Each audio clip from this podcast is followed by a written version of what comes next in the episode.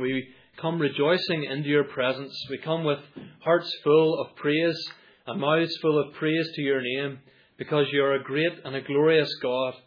And we have known what it is to be blessed, Lord God, truly blessed.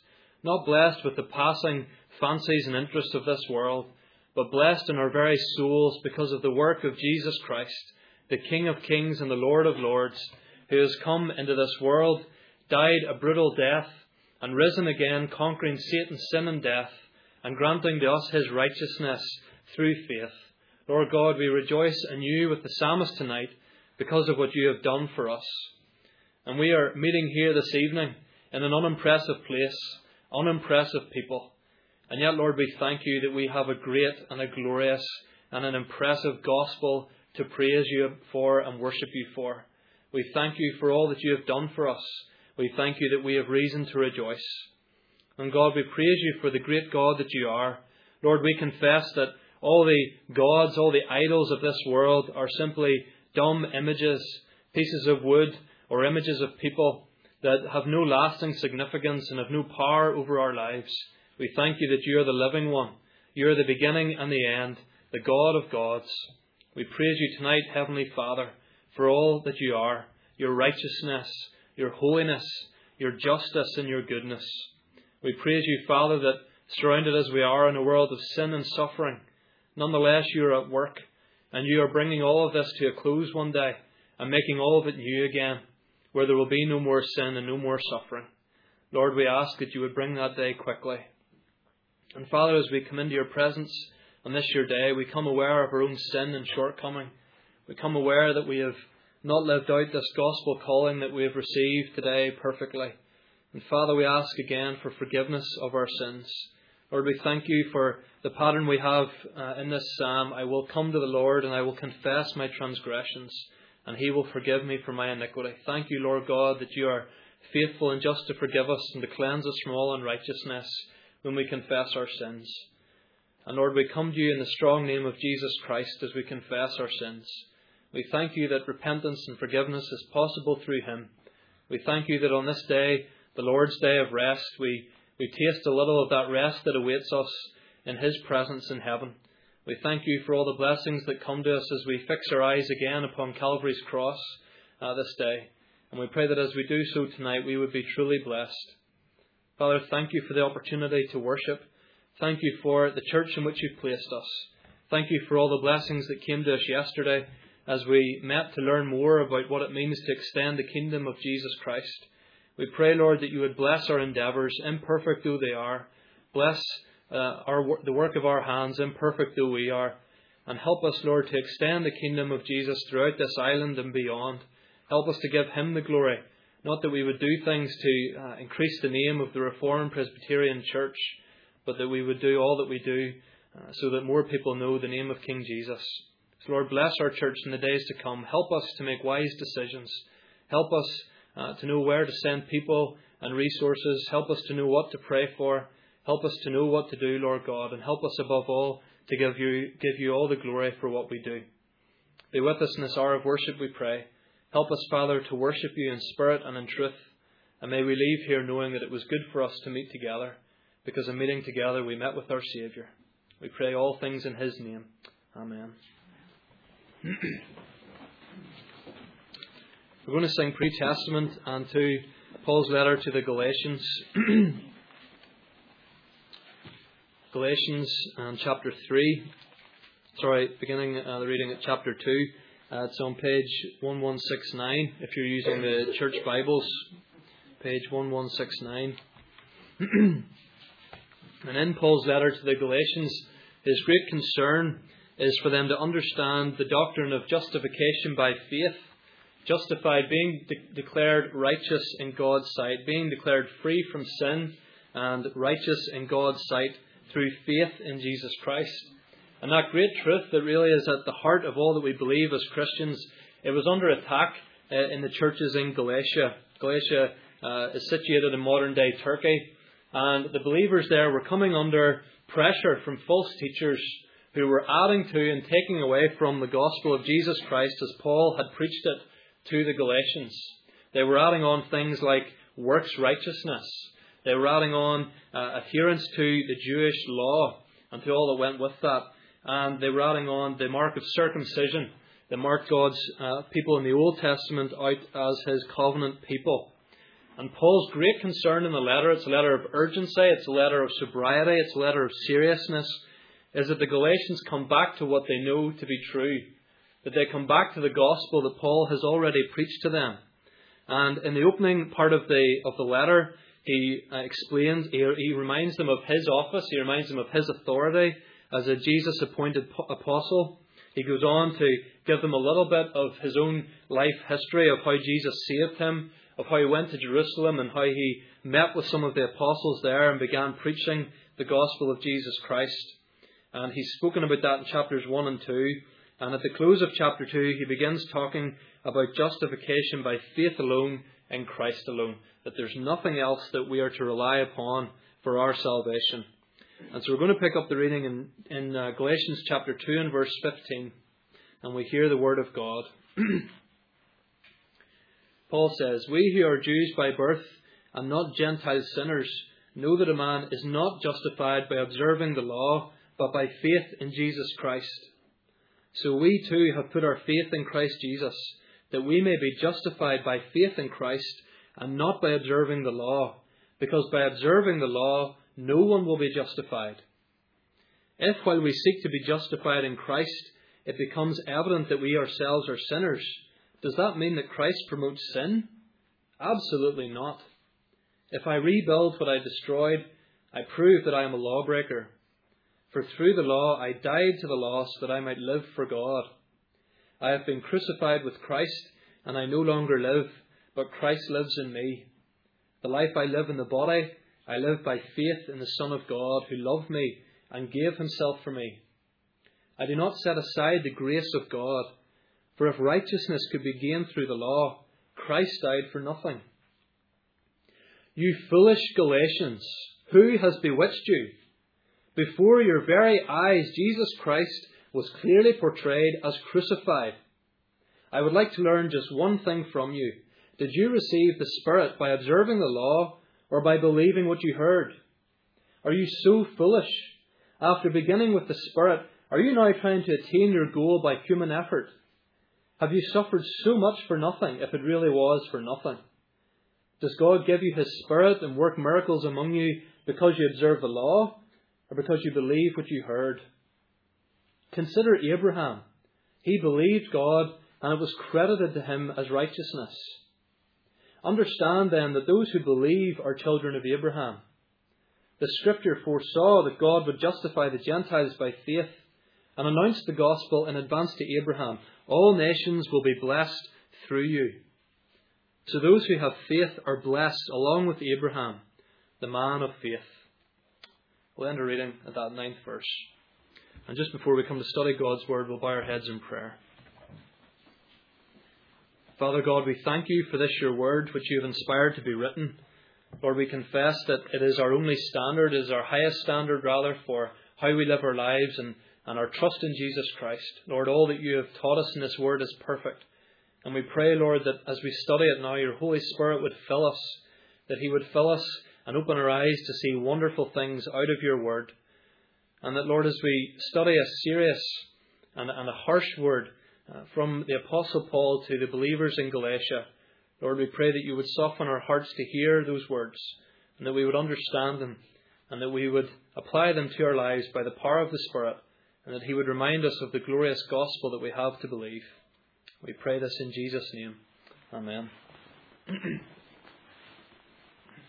You can keep your Bibles open in front of you as we come to study uh, the first nine verses of Galatians chapter 3.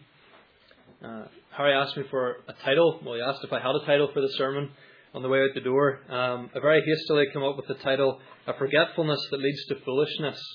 A Forgetfulness That Leads to Foolishness. Love is pretty much a bankrupt word in our culture today. Love has lost almost all of its meaning, that word love. People don't really understand what true love is anymore. It can be treated as nothing more than a physical attraction to someone else. Or if you feel loved by someone, You might, you might think you're loved by them simply because they praise you, simply because they have good things to say about you. And people tend not to want to hear criticism anymore. And certainly if someone criticizes them, they don't see that as a very loving act. They see that as an attack on their personality or an attack on their choices as an individual who is educated and free to make their own decisions. But if we're truly, if we truly love someone, we will be honest with them. And at times we might even have to be severe with them. Imagine, for example, a little child known to you and loved by you, perhaps your own son or daughter, or a niece or a nephew, or a little child in your church. Imagine one day you're in your garden and they're playing near you. You're reading a book or weeding in the flower beds. And as you look up, you see the child running towards the busy road at the front of the house. And as you look up, you see a massive truck coming towards where your child is headed if they keep going toward the road. Well, what will you do? You'll jump up, you'll run after them, you'll grab them back by the scruff of their neck if you have to, and make sure they are kept safe. Now, how will you speak to that child who has foolishly run towards the road? Will you, will you praise them for their speed in running towards the road? Will you congratulate them with, with how quickly they were able to leave your side and get to the road? No. You'll call them over and you say, Come look at this dead dog by the side of the road. You'll rebuke them. You'll point out to them the error of their ways. You might even raise your voice with them and be severe with them. Because you've told them before they do not follow that dangerous course of action. They don't run out towards the road. It's a foolish, it's a dangerous, it's a potentially fatal decision. Now, why will you speak with such severity to that child? It's because you love them. It's because you have a deep concern for their well being. And as we read Galatians 3 1 to 9, I hope you notice the, the severity and the seriousness and the passion in Paul's words. These are the words of a, a, an angry apostle, an apostle who has a serious message to deliver. And he's angry with the Galatians because he loves the Galatians. Because at, his, at root, he has their well being in mind, their spiritual well being at the heart of what he says. And the Galatians at this point in their lives, they're, they're like little children running towards a busy road with a truck coming towards them. Because they're being tempted to follow this false teaching that I was mentioning before the reading. That people were coming in and, and adding things to the gospel of Jesus Christ. And friends, to add to the gospel of Jesus Christ is to take away from the gospel of Jesus Christ. And so Paul wants to stop them in their tracks and pull them back by the scruff of their neck and get them back on course as young infants in the faith. And to do that, in these verses we're going to study, Paul presents to them evidence. He presents two different kinds of evidence to them to prove to them that their course of action is foolish. And that in fact, to be truly a son of God, to truly be a Christian, and to truly be blessed as a Christian, is to simply have faith in Jesus Christ. Nothing else. And so we're going to study this passage with three big questions. Questions that Paul was asking the Galatians and which he asks of us if we are Christians. And the first is this Have you ignored the gospel of Jesus Christ? Have you ignored the gospel of Jesus Christ? Look at verse 1. He says, Foolish Galatians, foolish Galatians. In chapter 1 and verse 11, Paul referred to the Galatians as brothers a warm, loving, gentle word. And here he's calling them just foolish Galatians. It's much less personal, it's more serious, because he has something serious to say. And throughout Scripture, the fool, the foolish person, is not someone who lacks knowledge, but rather someone who acts in a foolish way with that knowledge. For example, the Old Testament speaks of the foolish person who says in his heart there is no God. They look around them, they look at the creation God has made, and yet they don't worship the Creator who has put it there. It's not that they lack knowledge. It's not that they don't realize the world is there. They simply don't worship the one who has put the world there. And Paul says similarly, the Galatians, they're foolish. They have knowledge, but they're not using that knowledge. They know the gospel, but they're acting as though they don't, as if they've never heard of it before. He says, in fact, he uses the word bewitched in verse 1. They're acting as though they're under some kind of spell. As if someone has put them under some sort of trance or they're, they're hypnotized. There's a renewed interest in illusions and hypnosis in our culture today. Some of you have maybe seen some of the television shows of Derren Brown, who draws huge crowds and calls people up to the stage and, and puts them under hypnosis and gets them to do all sorts of foolish things. They just make idiots of themselves when, when they're under hypnosis, and the audience will roar with laughter. Well, Paul says that's like the Galatians. They're acting like idiots. It's as if someone has, has their eyes locked in on some sort of foolish trick, like puppets on a string. Now, why is Paul speaking like this? Why is he calling them fools? Why is he calling them idiots? Why is he saying they're acting as though they're under a spell? Well, it's because the gospel of Jesus Christ has been preached right in front of their faces, and they're simply ignoring it. Paul himself has been to Galatia. He's preached the gospel loudly, publicly, repeatedly, vividly, in front of their faces. And they simply cannot ignore that fact. Look what he says at the end of verse 1. It was before your eyes that Jesus Christ was publicly portrayed as crucified. Now, none of the Galatians were at the foot of Calvary's cross. None of the Galatians saw the nails go in and the spear blow to the side and the thorns on the head of Jesus Christ. But Paul says to them, You may as well have been. You may as well have been. Because I have preached the gospel to you, and it lacks for nothing, and you know it. And instead of having your eyes hypnotized by some foolish teaching, your eyes should be focused upon the cross of Christ and nothing else. He uses the word portrayed the, the equivalent for us would be as if a billboard advertisement that you see at the side of the road has gone up right in front of their face, and you can't ignore it. None of us needed to go to the United States a few weeks ago and ask every single citizen we met who they voted for in the presidential election. We don't need to count all the votes that were cast. In front of our eyes, Barack Obama was re elected President of the United States. It was all over the news. Everyone was talking about it. Even the people that don't like him very much have had to admit that, unfortunately, yes, it's happened and he's back in the White House. Before our eyes, it happened. And that fact has consequences for today. Mitt Romney, the man who challenged Obama for president, he isn't still turning up at stadiums, making speeches, asking people for money, making promises about what a wonderful president he would be.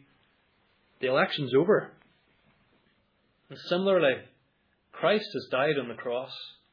It's finished, it's done, it's in the past, but it has implications, it has consequences for how we behave today and what we believe today.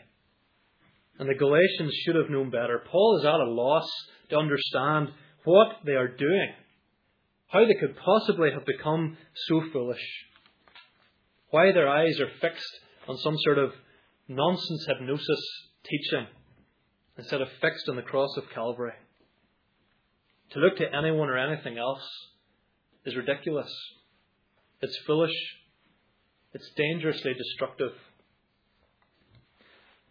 The question for us, friends, is are we that foolish? Are our eyes fixed on the cross of Calvary? Or is it fixed on anyone or anything else?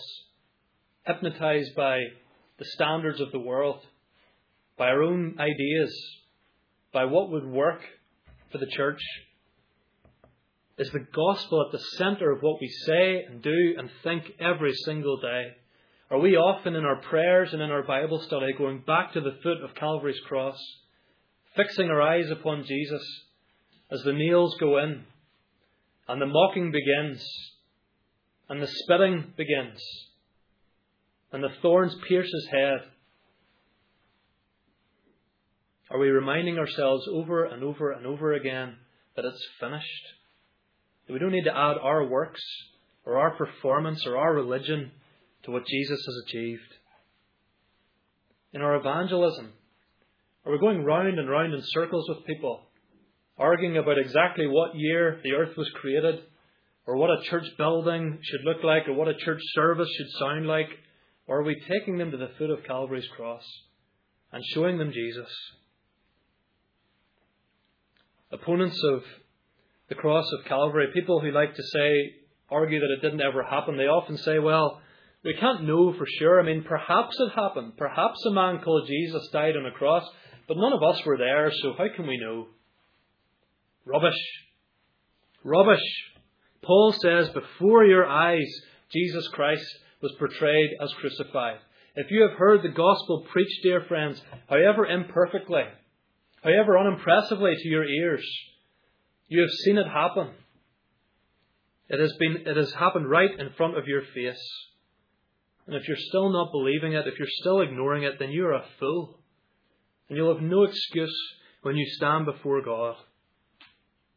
Don't ignore the gospel.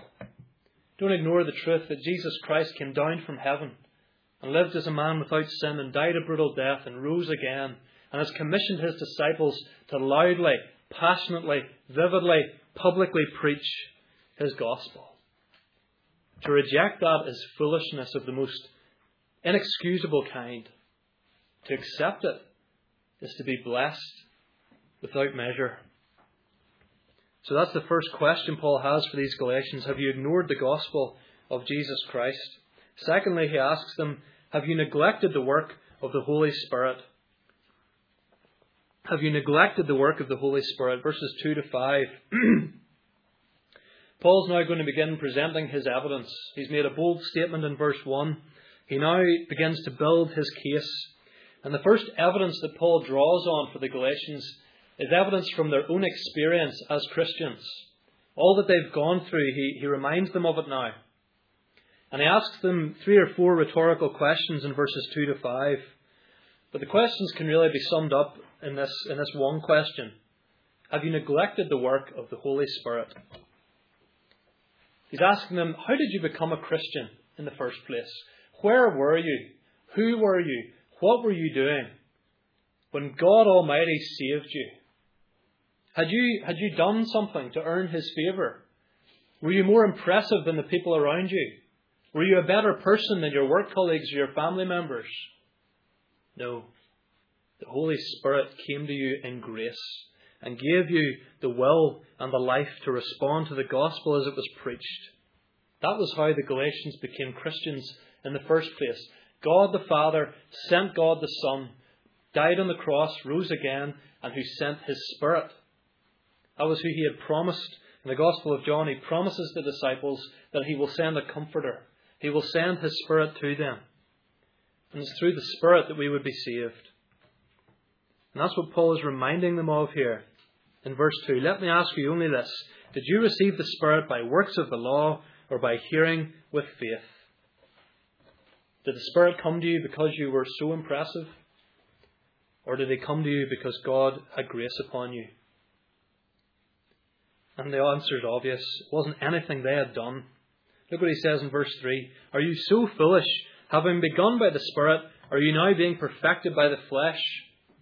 In other words, he's saying, Look, you've started the right way. The Holy Spirit has come in power and saved you. And that's what makes you a Christian.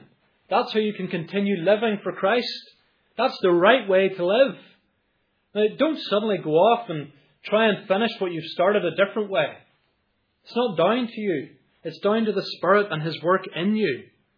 You've started the right way. Don't suddenly, for no good reason, veer off and go a different way. That would be foolish. About a year ago, I was heading for a, a praise service in one of our churches in Donegal. It was in the middle of nowhere, like most parts of Donegal, and I had never been down the road before in my life.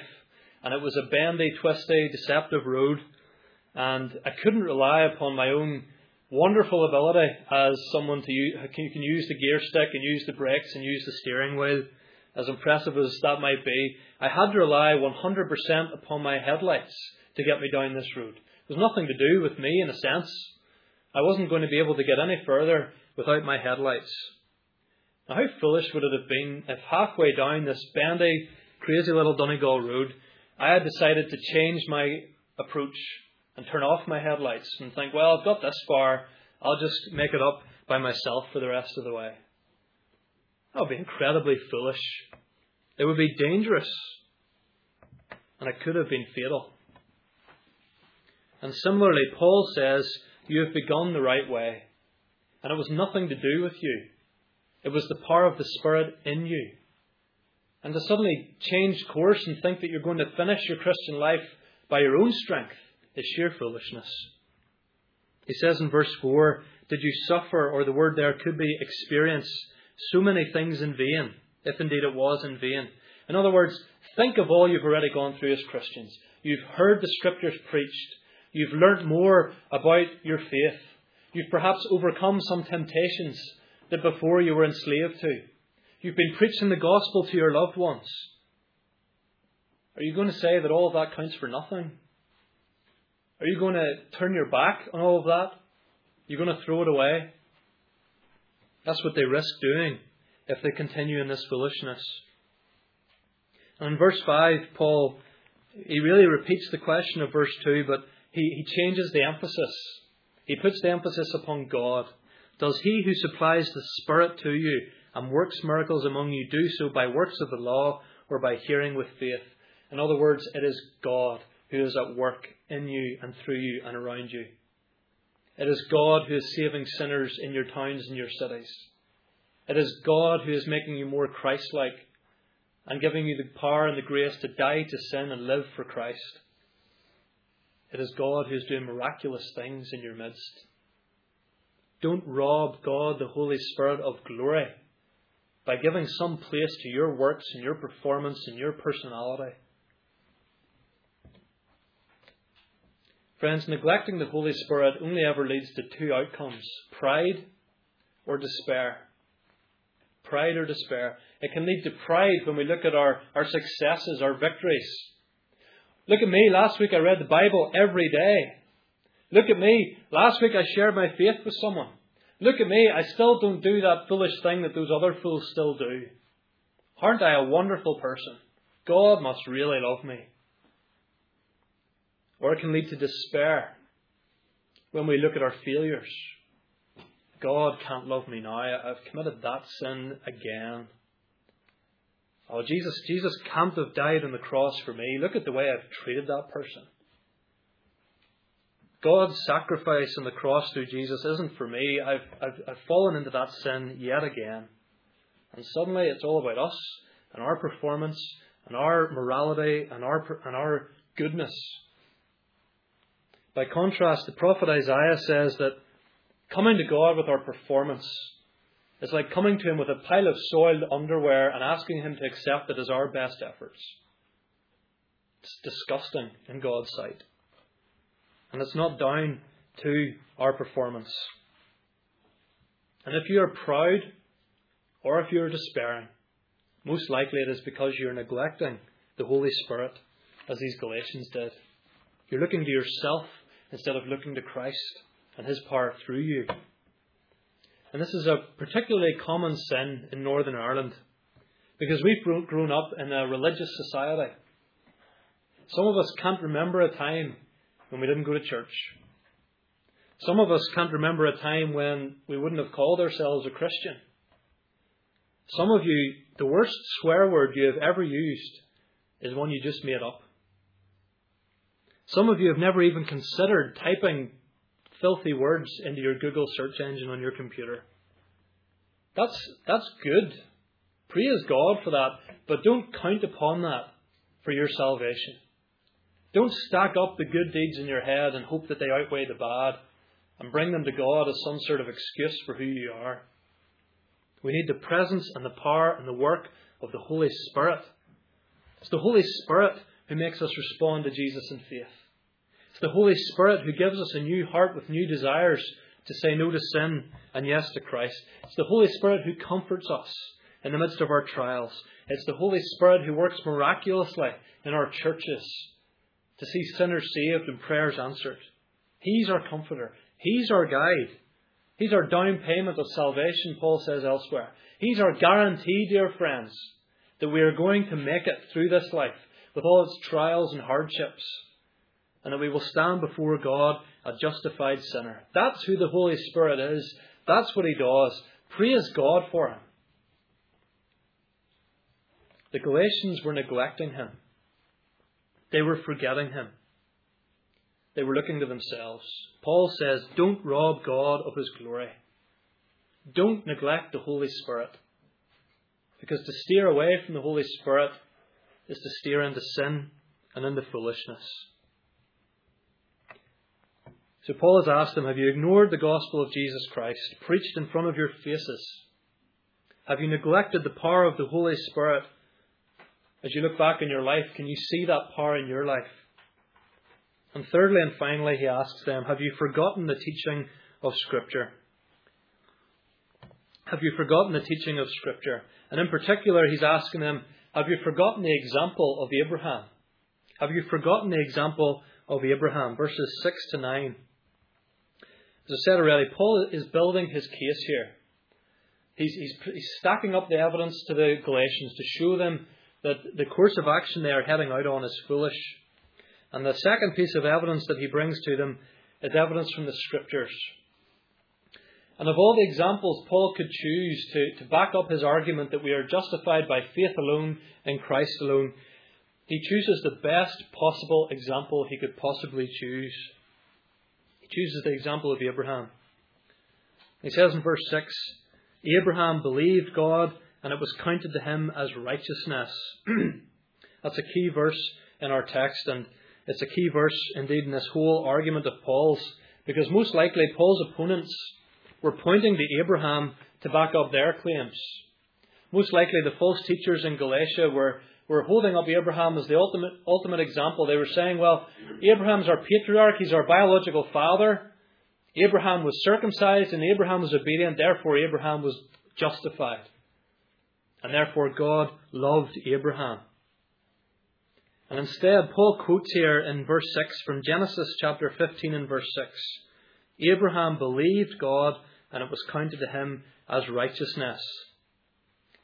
And Paul's choice of quotation is, is very wise, and it hits the nail on the head. Because in Genesis chapter 15, verse 6, Abraham wasn't an obedient, circumcised Israelite. He was an uncircumcised nobody. He wasn't a mighty man of faith just yet who had shown it through all sorts of wonderful obedience to God. God simply made promises to Abraham. God accept, or Abraham accepted them by faith, and Abraham was declared righteous in God's sight. Listen carefully. There was no righteousness in Abraham that drew God to him. God simply saved him. God simply saved him. William Herschel was a famous musician from the 18th century. Some of you have perhaps heard of him. He was born in Hanover in Germany. And at a young age, he joined a military band. Eventually, he had to fight. He had to go into a conflict situation in the army. That was something William had always dreaded. He didn't want to fight in the army. He must have just been content with playing his flute or doing whatever he did in the band. But as battle came and he had to go and fight for his country, one day it just became too much for him and he fled from the battlefield. He, he deserted the army. The punishment for, for leaving was death. And so William fled the country knowing he could never return to Germany. He settled instead in England to study music and science. Many years later, a man called George came to the throne as King of England. And George was basically a German. He had German heritage. And George knew what William had done. He knew who he was. He was now a famous musician. And he knew what William had done back in Germany. And he summoned him to the castle in London. And William, very nervously and no doubt full of fear and dread and anxiety, he, he went along to the castle and he waited for a long time uh, outside the king's throne room. Eventually, one of the king's servants came out to William and gave him a piece of paper. And on the paper, he read these words I, George, pardon you for your past offences against our native land. He was fully pardoned by the king. King knew what he had done, but the king simply showed favour to him and granted him pardon from all that he had done.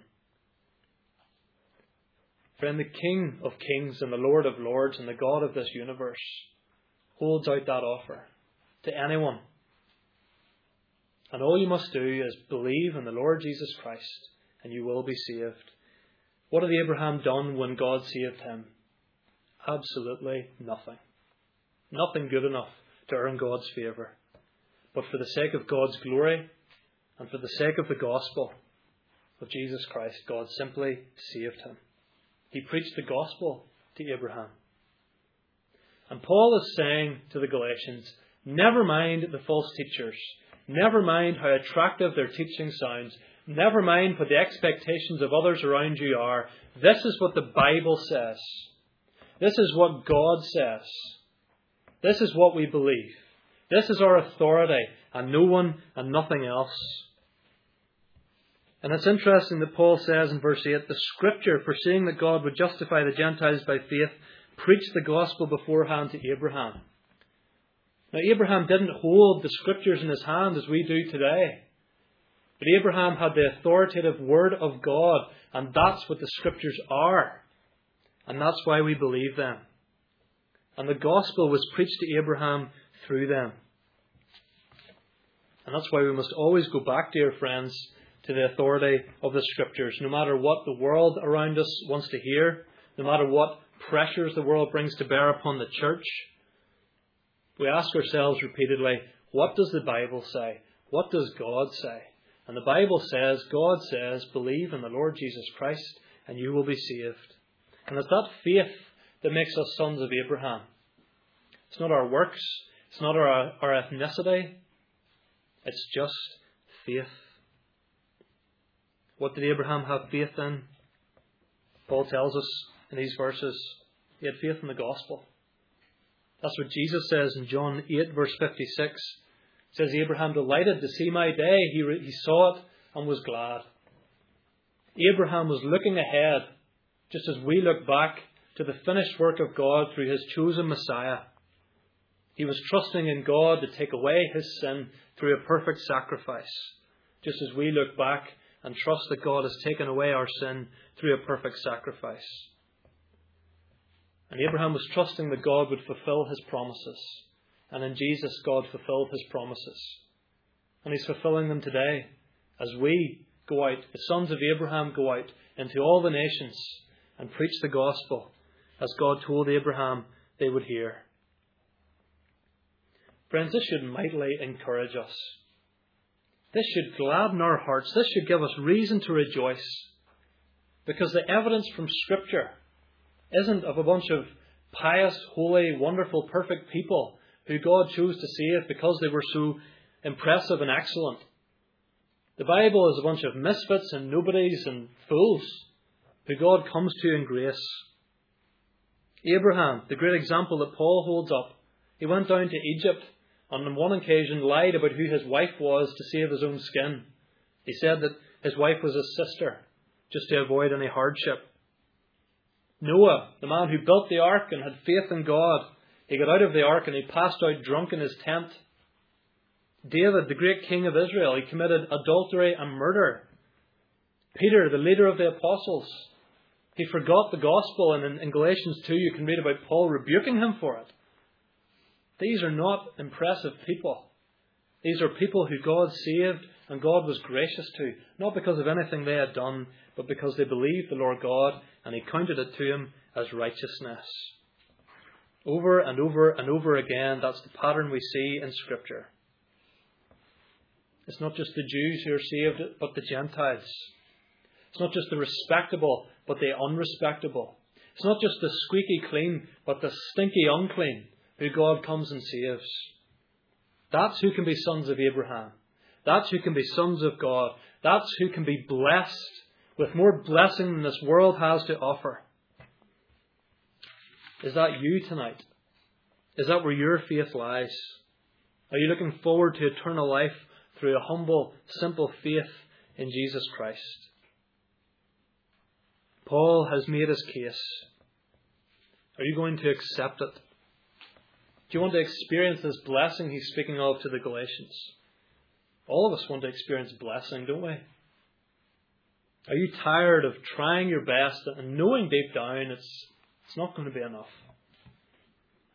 Do you tend to forget the Bible and forget the work of the Holy Spirit and forget the truth and the glory, the awful glory of Calvary's cross, we all tend to forget, don't we? Well, what's the answer to all of those problems? The answer is Jesus.